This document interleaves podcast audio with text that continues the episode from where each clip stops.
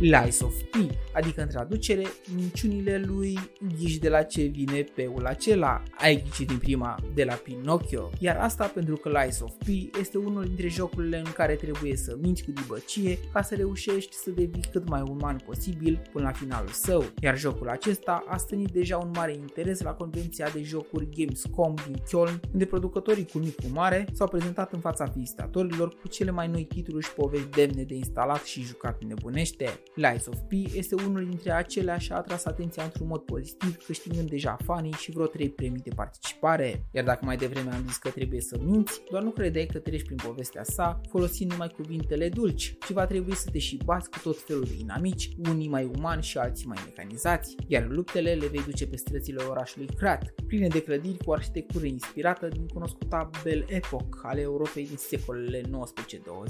Se pare că Gepetto se află undeva în oraș, iar tu va trebui să-l cauți pentru a-ți rezolva așa zisele probleme de familie. Lies of Peace se poate juca din perspectiva persoanei a treia, iar eroul tău este o popușă pe care o vei putea îmbunătăți cu diverse părți mai puternice și cu arme care de asemenea se pot modifica și ele. Jocul se asemănă izbitor de mult cu Bloodborne, având o poveste relativ similară și cu același vibe steampunk. Însă gameplay-ul dezvăluit arată că se va pune accentul nu doar pe lupte intense, ci va exista și o mecanică mai modernă în purtarea lor, dinamicii nefiind foarte simplu de omorât doar cu clicuri infinite multe, ci și cu ajutorul unor combinații între blocaje și abilități speciale.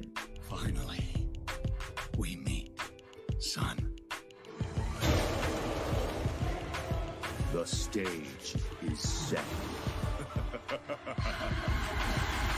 the light shines brightest in the darkest of times.